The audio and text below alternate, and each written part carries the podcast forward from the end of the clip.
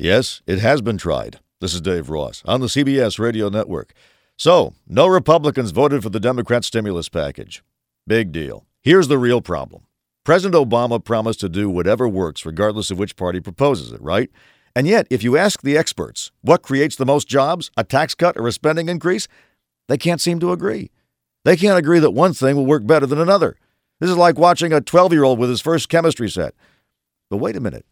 Do we really not know whether tax cuts work? You see, I keep hearing that this new stimulus program is going to hit a trillion dollars, which sounds like a crazy number. But if a trillion dollars sounds crazy, what about 1.3 trillion? Because 1.3 trillion is the amount being pumped into the economy right now. The Bush tax cuts have been pumping money into taxpayers' pockets since 2001. It'll hit 1.3 trillion dollars by the end of next year. And in line with the Rush Limbaugh philosophy, the biggest chunk of that tax cut, 477 billion, goes to the top 5%. And it worked. Remember? Credit expanded, shoppers flocked to stores, people bought homes for no money down, the stock market boomed.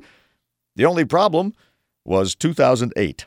But if 2008 had never happened, we'd all be rich today, as well as a year younger. So we know tax cuts work, we know how they work. All I would say is that if we do decide to do the tax cut again, Congress first needs to figure out which year should be canceled so we can actually keep all the money we'll make this time.